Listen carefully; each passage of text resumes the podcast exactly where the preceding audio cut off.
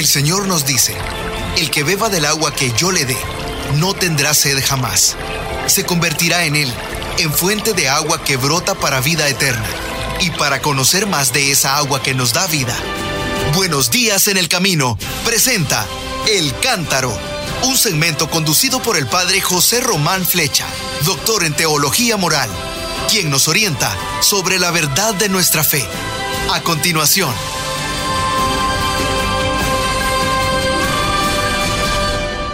Bueno, mis queridos hermanos, sí me había presentado hace un momento y quería comentar lo que el Santo Padre dijo ayer, domingo de la Divina Misericordia. Recordaba él que el Evangelio nos narraba dos apariciones de Jesús resucitado a los discípulos y en particular a Tomás. Tomás llamado a veces el apóstol incrédulo, aunque ya saben que a mí no me gusta ese título. Bueno, ¿qué más dijo el Papa? Tomás en realidad dijo que no es el único al que le cuesta creer. Nos representa un poco a todos nosotros. De eso hemos hablado aquí muchas veces ante la radio. Los personajes evangélicos nos representan. De hecho, dijo él, no siempre es fácil creer, especialmente cuando eh, se ha sufrido una gran decepción, como le pasó a Tomás. Después de una gran decepción es muy difícil creer. Ha seguido a Jesús durante años, ha corrido riesgos, ha soportado penalidades, pero ya ven, el maestro fue crucificado como un delincuente y nadie vino a liberarlo, nadie hizo nada por él, nadie. Murió y todos tenían muchísimo miedo. Entonces, ¿cómo podía seguir creyendo? ¿Cómo podía fiarse Tomás? ¿Cómo fiarse de la noticia que decía que estaba vivo? Él no podía creer en aquello. La duda estaba dentro de él, dentro de su corazón. Pero ya ven, Tomás demuestra que tiene valentía. Y esto no siempre lo predicamos, ¿verdad? ¿Por qué? Porque los otros se quedan encerrados en el cenáculo, llenos de miedo. Y él sale, él sale de allí, con el riesgo de que alguien pueda reconocerlo, puedan denunciarlo, puedan arrestarlo, llevarlo a prisión. Eh, podríamos incluso pensar que con su valentía merecería más que los otros encontrar al Señor resucitado. Eso lo he pensado toda mi vida. Tomás podía decir, Señor, pues si yo yo quería subir contigo a morir en Jerusalén cuando todos estos acobardados querían quedarse en Jericó allí jugando. Yo era el único que quería morir contigo. Pues bien, precisamente por haberse alejado del cenáculo, cuando Jesús se aparece por primera vez a los discípulos la noche de su resurrección, resulta que Tomás no está allí y pierde la ocasión. Alguno de ustedes me ha preguntado, oiga, ¿y dónde estaba Tomás? No lo sé. Como le llamaban el mellizo, tal vez había ido a visitar a su hermano mellizo, quién sabe. no lo sabe, pero el Evangelio no lo dice y parece que no interesa eso. Se había alejado de la comunidad. ¿Y cómo podría recuperarlo? Al Señor. ¿Y cómo podría recuperar a la comunidad? Volviendo, volviendo a encontrarse con sus compañeros, volviendo a ese grupito que él había dejado allí asustado y triste. Bueno, y cuando lo hace, cuando vuelve, mira tú, todos los demás le dicen, pero muy contentos, ¡eh, Jesús ha venido! Y él dice, pero bueno, yo quiero ver sus llagas, y si no, ni le creo a él ni les creo a ustedes. Y, y lo bonito es que Jesús le complace. Así que ocho días después aparece de nuevo en medio de sus discípulos, les desea la paz, como siempre, se dirige a Tomás y le muestra sus llagas, las manos, los pies y el costado. Esas llagas que son y eran y serán siempre las pruebas de su amor. Esas llagas que son los canales siempre abiertos de su misericordia. De hecho, en esa hermosa oración que hemos recitado alguna vez, Alma de Cristo, santifícame, hay una petición que dice, dentro de tus llagas, escóndeme. Bueno, y el Papa nos invitó a reflexionar sobre estos hechos. Y nos dijo que para creer, Tomás quería una señal extraordinaria tocar las llagas. Y Jesús se las mostró, pero se las mostró de una forma ordinaria. ¿Y eso qué quiere decir? Presentándose ante todos ellos, en comunidad y no fuera de la comunidad. Como diciéndole a Tomás, mira, si tú quieres encontrarme, no andes buscando por ahí fuera, lejos. Quédate en la comunidad, quédate con los demás, no te vayas, reza con ellos, parte con ellos el pan, una hermosa lección esta que nos da el Papa Francisco. Porque esto Jesús nos lo dice también a nosotros también. Es ahí donde puedes encontrar al Señor. Es ahí donde el Señor se nos muestra, donde muestra sus llagas, las señales de las llagas, las señales del amor que vence al odio, las señales del perdón que vence y desarma la venganza, las señales de la vida que derrota la muerte. Es muy bonito esto, es casi como un poema. A ver, lo voy a leer de nuevo.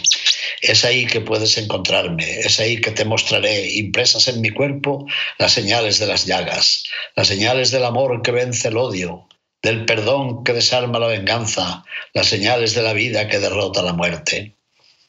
Es ahí, en la comunidad, que descubrirás mi rostro, mientras compartas con los hermanos momentos de oscuridad y de miedo, aferrándote aún más fuerte a ellos. Sin la comunidad es difícil encontrar a Jesús. Es un párrafo estupendo. Y el Papa se dirigió luego a nosotros diciendo, queridos hermanos y hermanas, la invitación que Jesús hace a Tomás vale también para todos nosotros. A ver, preguntas como hace siempre. Nosotros, ¿dónde buscamos el resultado? ¿Lo buscamos en algún evento especial? ¿En alguna manifestación religiosa espectacular o sorprendente? ¿Lo buscamos únicamente en nuestras emociones o sensaciones? A ver, o lo buscamos en la comunidad, en la iglesia, aceptando el desafío de quedarnos en la iglesia, aunque no sea perfecta. ¿Cuánta gente nos dice, verdad? Es que la iglesia es pecadora, no es perfecta, yo me voy.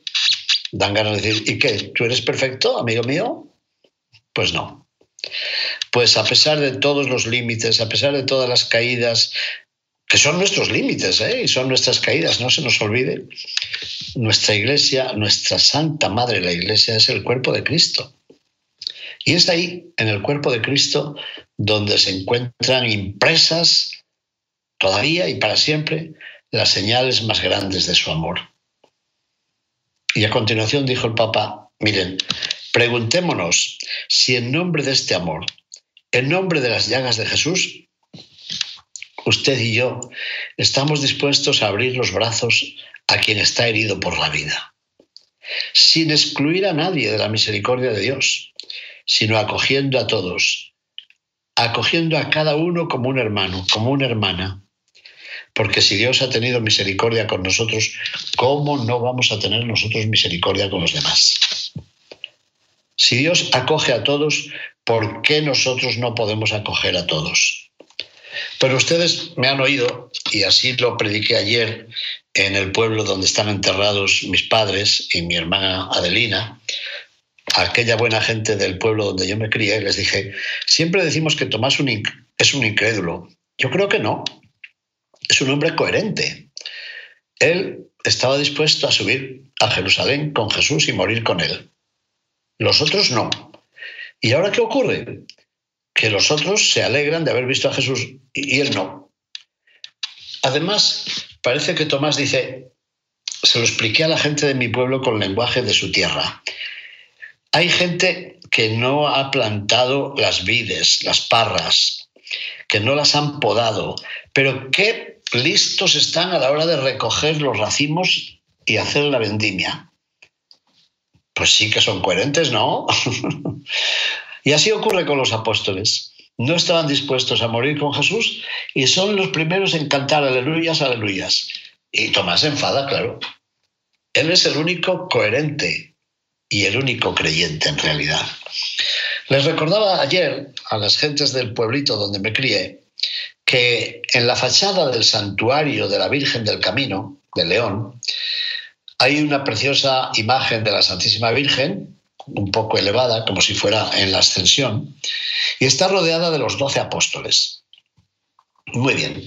Once de los apóstoles están muy firmes, mirando hacia el occidente, hacia el sol poniente, con una llama muy planchadita encima de sus cabezas. Pero uno de esos apóstoles está mm, puesto de lado, se le ve de perfil, está como mirando hacia arriba a ver si descubre al Espíritu Santo. Y la llama que tiene sobre su cabeza está toda retorcida, nada de planchada. Bueno, pues ese es Tomás.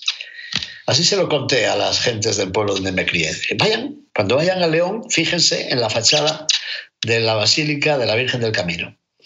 Bueno, hasta el artista que era Subirax, presentó a Tomás como alguien que tenía la llama de la fe temblorona, ¿eh? dudosa. Y sin embargo, seguramente es él el que cree. El Papa ha dicho muchas veces, y no solo en esta ocasión, que la Iglesia para ser creída tiene que mostrar nuestras llagas y las suyas.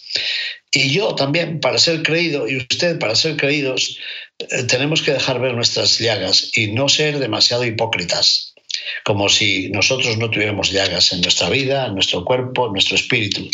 Claro que las tenemos. Las llagas son para Jesús las señales más grandes de su amor. Y las llagas que usted y yo podemos presentar son las pruebas más evidentes de nuestra sinceridad, de la honda verdad de nosotros mismos. Bueno, unas homilías bonitas, las que se podían predicar ayer, ¿verdad? Sobre la misericordia, sobre Jesús de la Divina Misericordia. Sí, de hecho el Papa recordó a los cristianos que se habían reunido ayer en la iglesia de Santo Espíritu en Sasia, que está cerca del Vaticano, y donde se celebra especialmente esta fiesta de la misericordia. Como digo, muchas homilías se podían hacer ayer, sobre la misericordia sobre todo, pero esta sobre el Tomás que parece que duda y que sin embargo es más fiel a la fe que ningún otro, me parece especialmente interesante. El Papa terminó su alocución pidiendo que María, Madre de Misericordia, nos ayude a amar a la Iglesia y a hacer una casa acogedora para todos. Que cuando llegue Tomás, un poco enfadado porque él no ha visto al Señor, nosotros lo acojamos con alegría y sin ironía. No le digamos, eh, ya, tú te has ido, mira, pues ahora ha venido el Señor y tú no estabas. no aprovechemos la ocasión para burlarnos de nadie.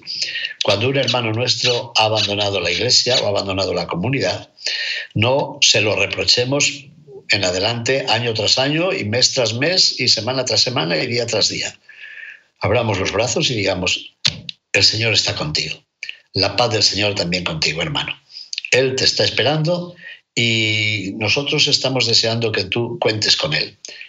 Qué hermoso mensaje para este domingo segundo del tiempo de Pascua, domingo de la Divina Misericordia.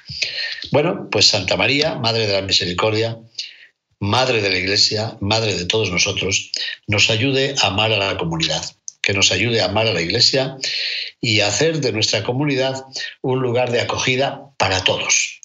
Los que parecen buenos y los que no parecen tan buenos. Los que se han ido y los que han quedado. Mis queridos hermanos, muchísimas gracias por su atención y bendiciones. Buenos días en el camino presentó El Cántaro con el padre José Román Flecha. Esperamos que hayas disfrutado de este mensaje producido por El Sembrador. Si resides en Los Ángeles y a sus alrededores, recuerda que puedes ver la programación de ESNE las 24 horas al día a través de la señal abierta digital en Canal 56.2 y por la radio. También nos puedes escuchar y ver por medio de la aplicación ESNE en tu celular. Búscanos en las redes sociales y en nuestro canal de YouTube como Noel Díaz ESNE. No te pierdas la gran variedad de mensajes y artículos religiosos para el crecimiento de tu vida espiritual. El número de nuestras oficinas es el 773-777-7773 y puedes visitarnos por internet a elsembrador.org. El Sembrador Nueva Evangelización Gracias por ser parte de esta gran familia. ¿Sabías que? La 540M en Salinas, California es la primera estación de ESNE, con programación 100% católica, totalmente en inglés, y la gran noticia es que la puedes escuchar en cualquier parte del mundo, a través de la página jesusthesower.com y de la aplicación ESNE. Pasa la voz a tus hijos, amigos y familiares que se comuniquen mejor en inglés para que reciban el mensaje de la palabra de Dios.